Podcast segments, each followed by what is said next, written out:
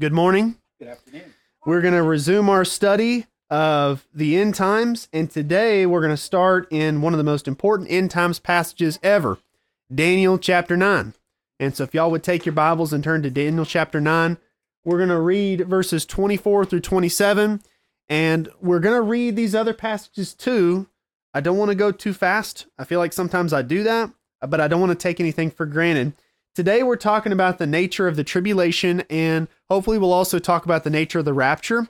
So, the past two lessons in this series have been about the millennium and some pretty broad stroke issues that deal with premillennialism, amillennialism, postmillennialism. And if you've been listening to us on Friday nights, we're tying in the same topic, but yet we're approaching it from a different angle. We're talking about divine healing, sign gifts, and so it's a another subtopic that you can research if you want by listening to us on Fridays. But we're going to be in Daniel chapter 9 starting in verse number 25 or sorry 24 and I'll begin reading there. 70 weeks are determined upon thy people and upon thy holy city to finish the transgression and to make an end of sins and to make reconciliation for iniquity and to bring in everlasting righteousness and to seal up the vision and prophecy and anoint the most holy. So, as far as prophecy concerning the nation of Israel, this particular prophecy is giving us information about how it's all going to come to a head, the consummation of all things. Verse 25, it goes on and says, Know therefore and understand that from the going forth of the commandment to restore and to rebuild Jerusalem unto the Messiah the Prince shall be seven weeks and threescore and two weeks. The street shall be built again, and the wall even in troublous times. Now, we're not going to get into how this prophecy pertains to the coming of Christ the first time as much today, but if you do a little bit of math and you know where to start counting, 445 or 444 BC is when the commandment went forth to rebuild and restore Jerusalem. That happened in the days of Nehemiah. The whole book concerns that. Decree of Artaxerxes is mentioned there. And if you start counting from that point, it is exactly what it says here seven weeks and three score and two weeks. And so if you, if you do the math, it's 483 in biblical years, or sorry, um, I may have got that backwards there, but it ultimately comes up to uh, 476 years whenever you are going from um, one calendar to the other. So when you look at the biblical calendar, their year was 360 days a year. Our calendar is 365. So whenever you go from one to the other, you got to do a little bit of math. But uh, this accurately predicts that the Messiah will come in 33 AD, and that's when he came.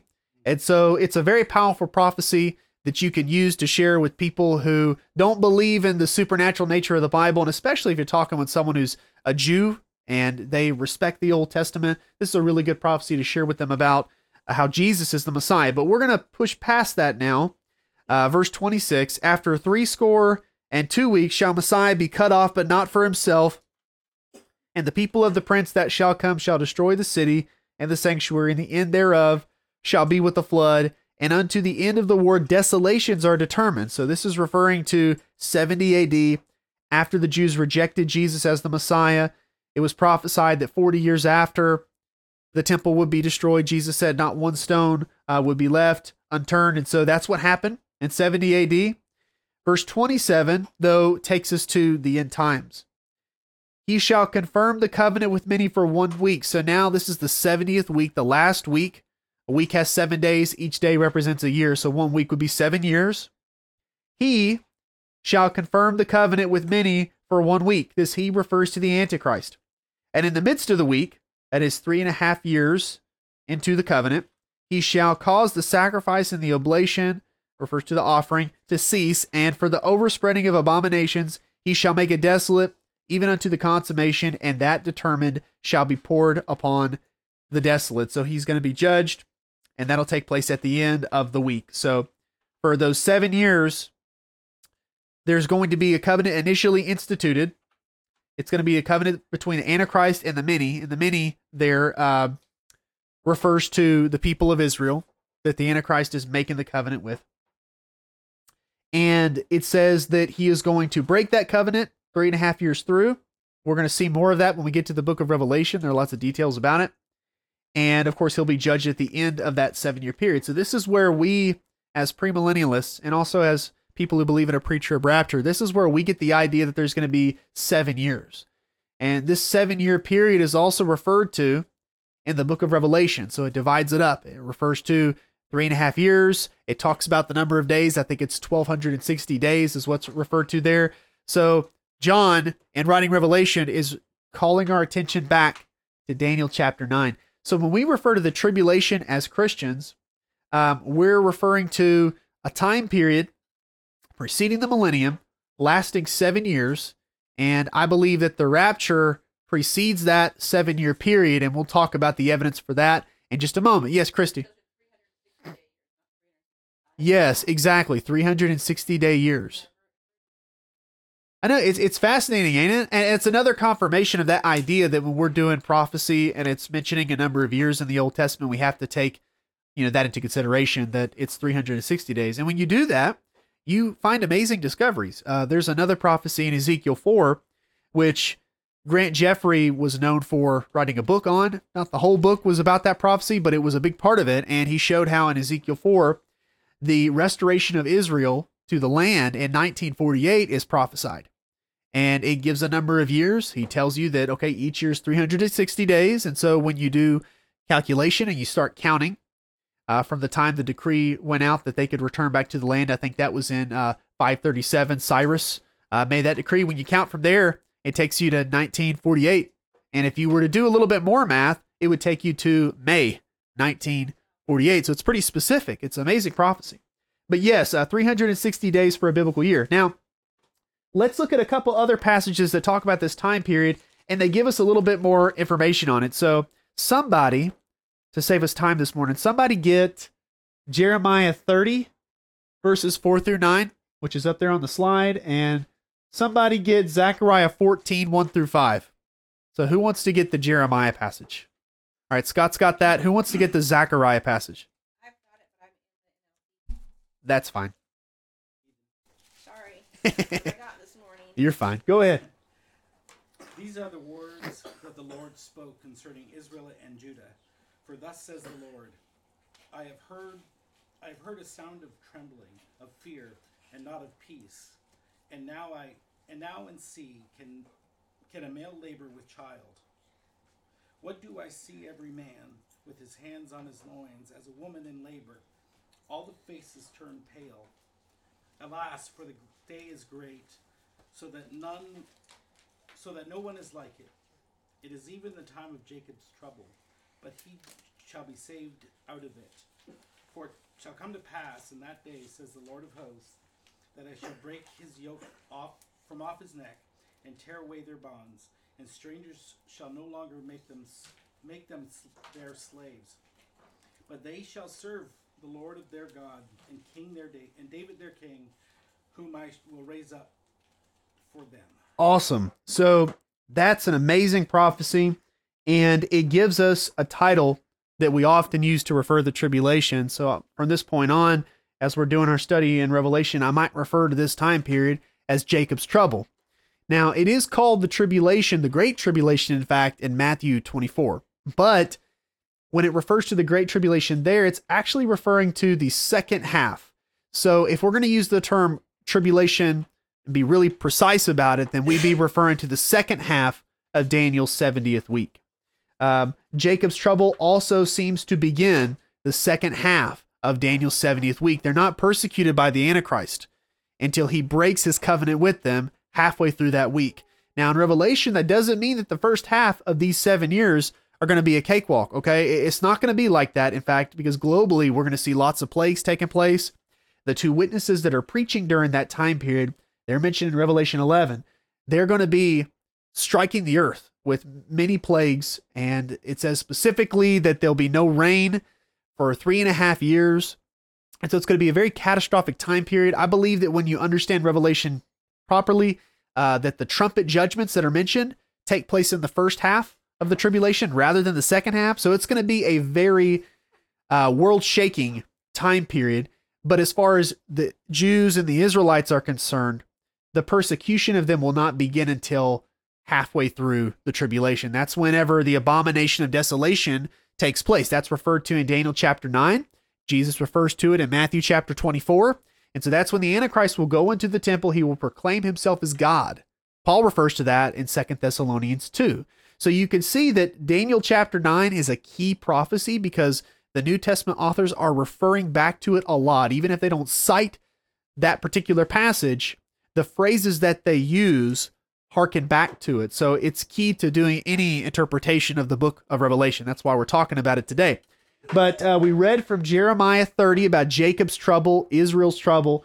Uh, let's now read from Zechariah 14, 1 through 5. Watch, for the day of the Lord is coming when your possessions will be plundered right in front of you. I will gather all the nations to fight against Jerusalem. The city will be taken, the houses looted, and the women raped.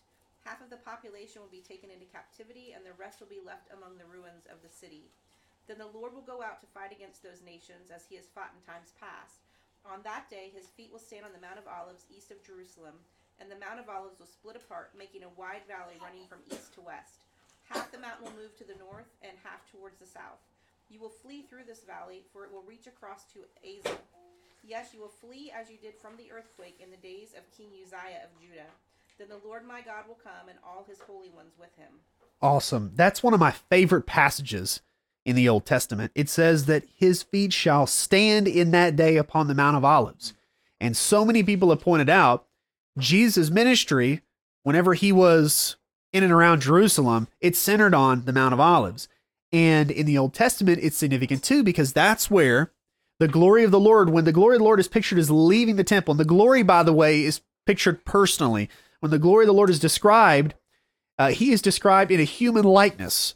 So this is the pre-incarnate eternal Son of God who was there in the temple, resting between the cherubim and the Holy of Holies. And Ezekiel sees the Lord leave the temple and go out the east, the east gate, and go up to the Mount of Olives. And here in Zechariah, it tells us that when he returns, he will return upon the Mount of Olives. So that was his exit, and that's going to be his entrance. And in the New Testament, where does Jesus ascend to the Father? the Mount of Olives. So it's very significant. He will literally touch his feet on this same mountain that he ascended from twice in the Old Testament and in the New Testament. When you're standing up there, they know the exact spot. And you can look down and see the temple. So they're direct correlation. It's it's going to be visible.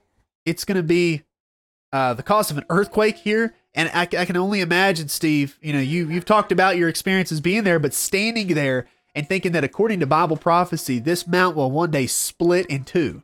And God's going to create a great valley so as people can flee from it or flee through it and be saved from persecution. So he's going to come and deliver his people. So again, you see the commonality here. Jeremiah, Zechariah, they're depicting the same time period where the Jewish people will be persecuted, but yet God will come and he will deliver them. In Jeremiah, it mentions David, their king.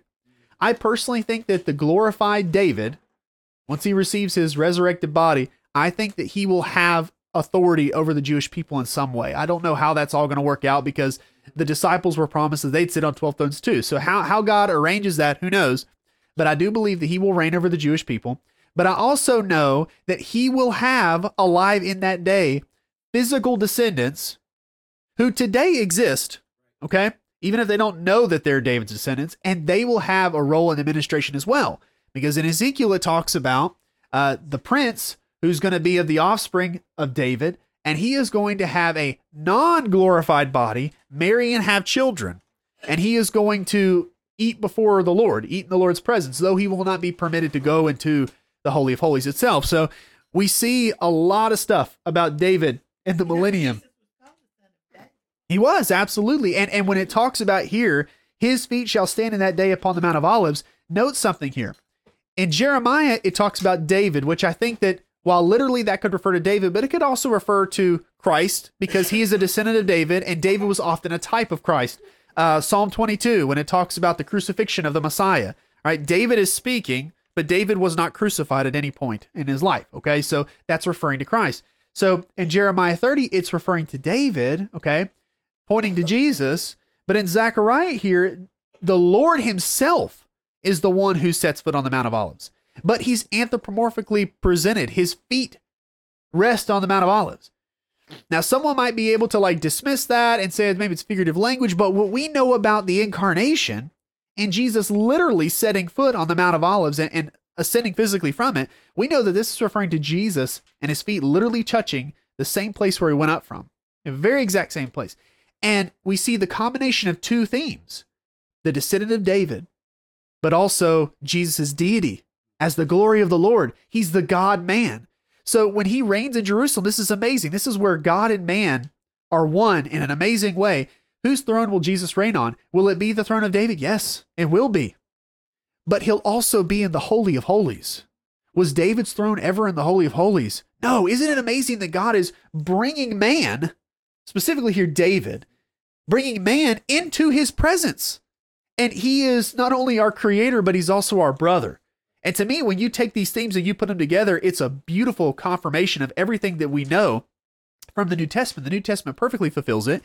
And I don't see how someone couldn't read the Old Testament and see the incarnation of Jesus here. Like, how do you explain it? You cannot have a completely human Messiah if you take these prophecies literal. Like, this Messiah has to be, yes, a descendant of David according to the flesh, but he has to be more than that. He has to predate David, he has to be the maker of David.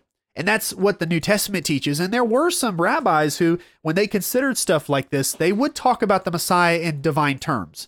So this wasn't completely foreign to them, but it was hard for them to wrap their minds around, I would say. And the Pharisees, uh, they generally would think of the Messiah in terms of like a David. He, he's just a king that's empowered by God. You know, he's going to fight for the people. Maybe like Samson, he'll be empowered physically to battle on their behalf, but they didn't think of him in, in terms more than that. And that's why Jesus challenged them and said, then why does David call the Messiah Lord? Okay, so that, that means that we're talking about something more than just a descendant. He is that, but he's also more than that. And that's why David, who normally would not show respect to a descendant, in this case he does, and he acknowledges the Messiah as his Lord. Uh, so we have both those themes coming together here in these passages. But I just wanted to share that because nowadays there's a lot of bad theology circulating on the internet so if you're listening to us today, we want you to know we believe in the eternal deity of Jesus Christ. And we give him the greatest worship. He is equal with the Father, Father, Son, Holy Spirit. We believe in the Trinity. Um, I just wanted to share that because every anytime I'm listening to somebody on the internet, I want to know where they stand when it comes to who Jesus is. But um, this is talking about Jacob's trouble. Now, in Matthew 24 8, it mentions an interesting phrase that I heard my whole life honestly, and, and never understood that it referred to a rabbinic tradition. So this is something that the Jews believed in, and I just missed it because I don't have that Jewish background. But in Matthew 24 8, when it talks about uh, prior to this, the famines, uh, pestilence, earthquakes in diverse places, nation shall rise against nation, kingdom against kingdom. It says all of these things are the beginning of sorrows. Now, the word sorrows here in Greek pr- primarily refers to the sorrow of a woman in labor. And so in the rabbinic thought, they referred to this, they had a technical phrase that they used to apply to this time period, and they called it the Hevle Mashiach, okay? The birth pangs of the Messiah, uh, the footsteps of the Messiah. They believed that the closer the Messiah came, when the Messianic age was about to be revealed, there were going to be things like this taking place that would usher it in, that would warn people that it was just around the corner. They are, they are. And so they see these things, they just don't make that connection with Jesus, which we know one day they will, praise the Lord. Um, but the uh, Hevle Mashiach, hopefully I'm pronouncing that close at least, that's a rabbinic idea that confirms this idea of the premillennial viewpoint. So if you were to go back to the rabbis, they did believe in a millennium. It, shouldn't really surprise anybody in the first century reading Revelation 20 when it talks about the thousand years, because they believed that God designed everything to where there would be 6,000 years of work and labor and striving, and then God would remove that curse at the 7,000. Okay, that millennial period would be the days of the Messiah, the Messianic age. And right when we're about to come upon that messianic age, they would say, You're going to see stuff like this happen the famine, the pestilence, the earthquakes. And I think we're very close to that. Now, of course, that idea that the millennium will follow 6,000 years of Earth history, I personally do subscribe to that idea. I believe in that. Uh, we'll find out for sure one day, right? There are some premillennialists that don't believe that. They would say, well, we are pretty close to that. But some of them would say, we've already passed year 6000. And I don't think that we can say that for sure. There are lots of different calendars, and some of them still leave open the possibility that we haven't reached it yet. Yeah, we do. I mean, apparently, year 6000 is, you know, anywhere from 2030 to 2050. It's somewhere in there, you know, we don't know exactly when. And, I, and that's exactly what Hope for 2030. Let's hope so, right? uh, but of course, we know that the tribulation, as we're talking about, it precedes that millennial period. Okay, so you'd have to back it up. But in the rabbinic thought, the footsteps of the Messiah were related to these birth pangs that are mentioned by Christ in Matthew 24. And so we see these things happening. I mean, I really recommend if you're listening, watch The Coming Convergence. It's a really good docudrama about this. And it shows how, yes, we've had earthquakes, yes, we've had famines, but we're seeing these things on a global scale and all of these different things the political prophecies, okay, the natural disasters, okay, Israel, okay, as God's clock, okay, it's they're in the land. The prophecies are ticking away slowly, and we see all these lines of evidence converging on each other, bringing us to the return of the Lord. And so I recommend that you see that docudrama. Uh, but let's move on now. Let's talk about the festivals that are in the Old Testament. So in Joel chapter 2, Joel chapter 2, let's look at what it has to say concerning the day of the Lord. Now, if you're listening to us and you've been listening to us for a while, a while back we've been doing a study on the feast. So we had a study about uh, Ken Johnson's book on ancient messianic festivals, and we've been talking about things like Yom Kippur and Rosh Hashanah. And so I recommend going back and listening to those if you want more details. But we looked at this passage in Joel chapter 2, starting in verse 11. It says, The Lord shall utter his voice before his army. For his camp is very great, for he is strong that executeth his word. For the day of the Lord is great and very terrible, and who can abide it? That word terrible is Nora in Hebrew, and it's where we get the phrase Yamim Noraim. And this refers to the seven days on the Jewish calendar that are between Rosh Hashanah, the festival of trumpets, and Yom Kippur, the Day of Atonement, the, the seven days between those two critical feasts, which refer to the end times. Okay, it's clearly there on the nose. Anybody can see it. We know that the spring festivals were fulfilled by Christ, Pentecost, Passover. The fall festivals point to the return of the Lord Jesus. And so the Yamim Noraim refer to this time period preceding Yom Kippur, and Yom Kippur is a time of judgment. It says here in verse number 12, Therefore also now saith the Lord, Turn ye even to me with all your heart, and with fasting, and with weeping, and with mourning. In Zechariah it says, With the Lord appears. The Jewish people will weep over one that they had slain, the one that they had pierced. How does this get missed? I don't know. I guess people, uh, I would say one of the reasons is people get boxed in. Yes, they get boxed into the traditional interpretation, everything spiritual. It has to do with Israel. If Israel, in your mind, is still important to God, when you read these prophecies, you'll make the connections. But if you say God's cast off Israel, that's old news, and it's all the church now, then everything here has to be spiritualized. So that's really what it comes down to. Israel is the focal point of Bible prophecy. And even if you're if you're a Jew and you've been reading, I was one for Israel, for instance. I don't know if you watched that. Video, Yes, yeah. Um, where they're talking about Rashi, and I'm not sure who Rashi is, but Yeah, uh, obviously uh-huh. somebody that did. I think he was a he was a medieval rabbi. I don't know if he was Right. Spanish, Spanish rabbi perhaps. I'm not And entirely he was sure. Like just, you know, um, Isaiah. 53. Thank you. Isaiah 53, 52, 53. His translation, not his his uh, commentary on it, was obviously not right, but he was obviously trying to make it so that It Jesus, Jesus. wasn't. Yeah, couldn't be Jesus. Yes, yes, and we, we do see that, and that to me is so eye opening, especially with Daniel chapter 9. Yeah. If you read the writings of Justin Martyr, this is a time in history where they're still having these conversations with the Jews. Uh, Justin Martyr, he had a, a very long dialogue with a Jew named Trypho. Hopefully, I'm pronouncing that right again. You know, English is my number one language. but, anyways, he's. Southern English, buddy. Southern English. But anyways, he's talking to this uh, this Jew who does not believe in Jesus. Okay, and uh, he talks about these prophecies that point to Jesus. Uh, but Daniel chapter 9 was one of those prophecies that was used at that time in the second century to try to bring the Jewish people to this realization that Jesus is the Messiah. Like, look at it. You know, and at that time they still believed that Daniel 9 wasn't completely fulfilled either because, you know, there's a end times component to it because they were premillennial. But I think what happened in the second century before the rebellion of the Jews again, this is the second rebellion, uh, Simon Bar Kokhba was seen as a Messiah figure. Now, not everybody may have believed that, but they looked up to him. They believed he was like another David, like a judge of the ancient Israelites. Uh, that's how they envisioned him. And he did have rabbis in his corner. Uh, one of the rabbis that was in his corner was Rabbi Akiva. And the whole calendar that the Jews use today is based on an error that was created at this time in history. And it had to do with taking the reign of Persian kings and shortening them. Okay.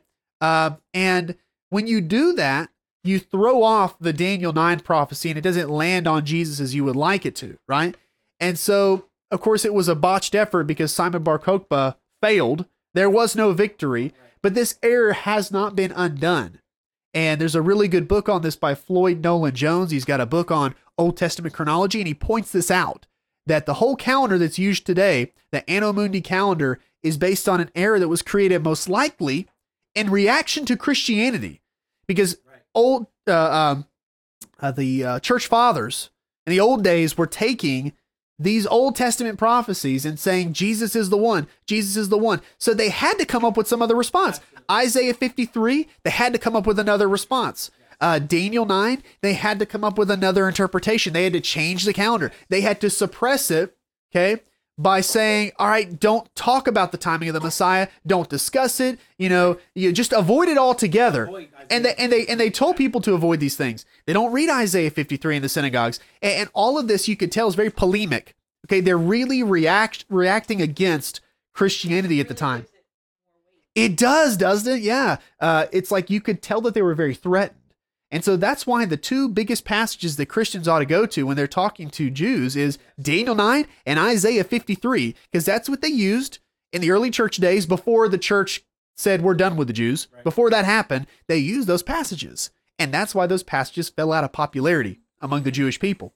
But again, Joel chapter 2, it's talking about the day of the Lord, but it's using terms that refer us back to these festivals. When it refers to the terrible day, it makes us think of the Yamim Noraim, the terrible days. And when it refers in verse 12 to fasting, the only feast of the Old Testament that was commanded by God that involved a fast was Yom Kippur, the Day of Atonement. So this is referring to Yom Kippur. So you see them lining up, just like Passover and Pentecost lined up in the first century with those key events of the crucifixion and, and uh, the Feast of First Fruits lined up with the resurrection and Pentecost with the Holy Spirit. We see these feasts lining up as far as the end times go. These fall feasts correspond uh, to key events in the end times.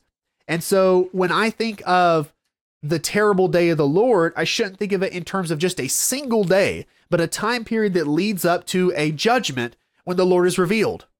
And when he is revealed, there's going to be, of course, those who have repented, those who are mourning. These are people who are accepted into the kingdom. They are Jews who have received Christ, but there's also a great judgment. And that scapegoat that is removed from the camp and according to rabbinic traditions was cast off a cliff and was broken on the rocks below. I think that's a very graphic picture of the Antichrist and the false prophet, who I believe will be Jews. They're going to be taken and they're going to be cast into the lake of fire at that time. So the Day of Atonement is that division. Okay. It's like the parable of the sheep and the goats. That pertains to the nations in particular. But something similar is going to happen to the Jewish people, a separation. And at that time, of course, the majority of the Jewish people will have repented. But I do believe there will be some who have not. Uh, there are differences of opinion among prophecy scholars, but I do believe there will be a portion of the Jewish population that follows the Well, Antichrist. there's going to be some that don't even make it, right? Yes, some will not even survive to the end. of- Yes, but I think in the end, it's going to be a pretty big division between the two. It's going to be those who remain, who were faithful followers of the Lord Jesus, and those who remain, who were faithful followers of the Antichrist. And God's going to bring about that day of atonement. He is going to make a separation. But prior to that are those terrible days, the Yamim Noraim, the, the days that we see in Revelation. Now, when do they begin? Do they begin with the beginning of Daniel's 70th week? Not necessarily. I think that the day of the Lord's wrath begins as soon as the rapture happens. Um, I, I don't think, I think they overlap. I think Daniel's 70th week and the day of the Lord overlap. But let's assume that there is some gap between the rapture and the signing of the covenant. Let's say it's just a day, even. Okay? That day would still be the day of the Lord's wrath after the, the rapture happens because he's taken his church out. Why is he taking the church out? Because he's about to pour out his wrath. So as soon as he removes the church, the day of his wrath has begun. And yes, it will be progressively um, intensifying throughout the, the period following the rapture. I mean, the seals are bad, but the trumpets are worse. The trumpets are bad, but the bowls are worse. So it does get worse. But after the rapture happens, God is cleared to send his wrath. And uh, that brings us to uh, this next uh, study. And we're going to finish today with this, and we'll talk about the rapture next week. But turn to Luke 12, 26, or sorry, 36.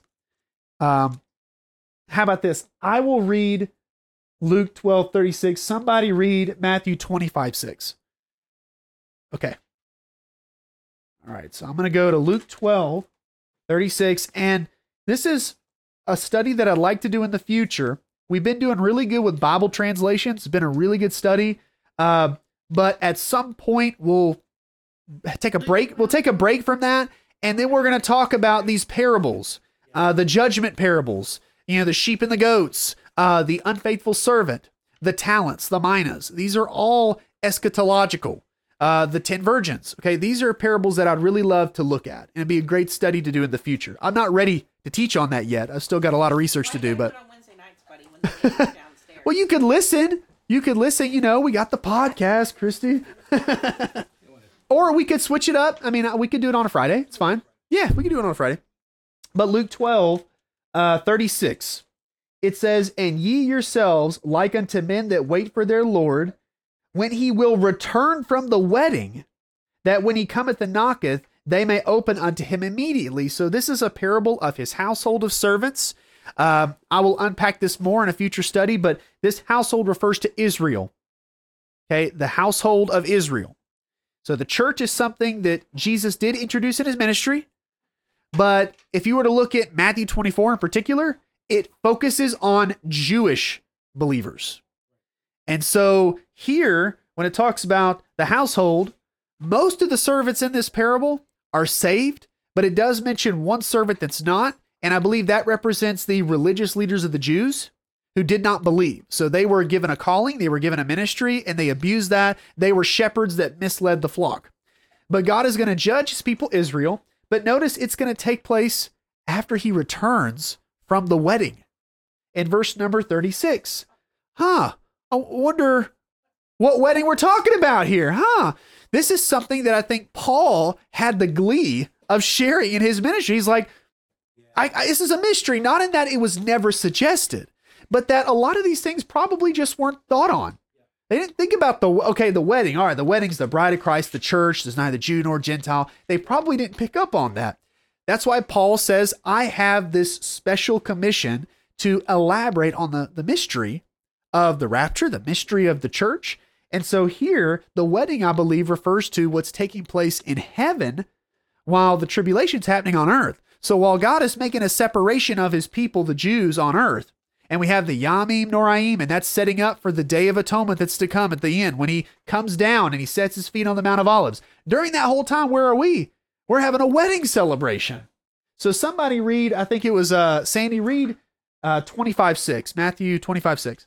In the middle of the night, there was a shout. Here comes, here's the groom. Come out to meet him. Here's the groom, come out to meet him.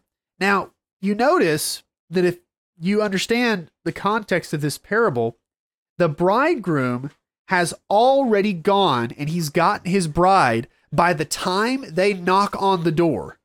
Okay?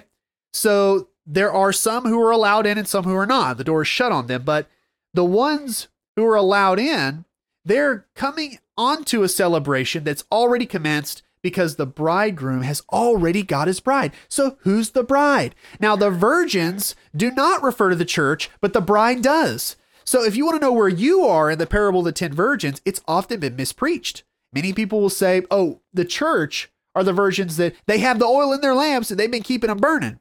but that's referring to Jewish believers in Jesus who come to faith during the tribulation. These are people that hear the preaching of Moses and Elijah. They repent, they get saved, and they're ready to enter the kingdom when Jesus returns. But by this point, he's already come and gotten his bride. And so this is talking about the church. So if you want to know the nature of the tribulation, what is it for? It's for the Jewish people. And I would also say it's God giving a second chance to those Gentiles as well who are left behind in the rapture. Many Gentiles will be saved through the preaching ministry of saved Jewish people. And we and we see that Matthew 25, you know, the sheep and the goats. Okay, who are the sheep? These are saved members of the nations. That's referring to the Gentiles, not the Jews. But uh, it really focuses on during this time period the Jewish people and their ministry to the world around them. But the church at this point is gone. They're taken up in the harpazo, the, the carrying away that Paul talks about in 1 Thessalonians 4 and 5. And so that is what we're going to get into next week. I don't want to go too fast through that because I want to show you that the rapture and the second coming are not the same. A lot of people take them as the same thing, but they're not. There's a separation in the Bible, distinction made between the rapture and the second coming. And then we'll have to, of course, get into the question of when does the rapture take place? If it's not the second coming at the end of the tribulation, how far back does it occur from that event? Is it mid trib? Is it pre trib? Well, I'm going to go ahead and tell you that I believe it's pre trib, but I'm going to defend that next week as we go further into this study. So thank you so much for listening to us. Uh, God bless you. We hope that this was edifying and we hope that you listen to us again.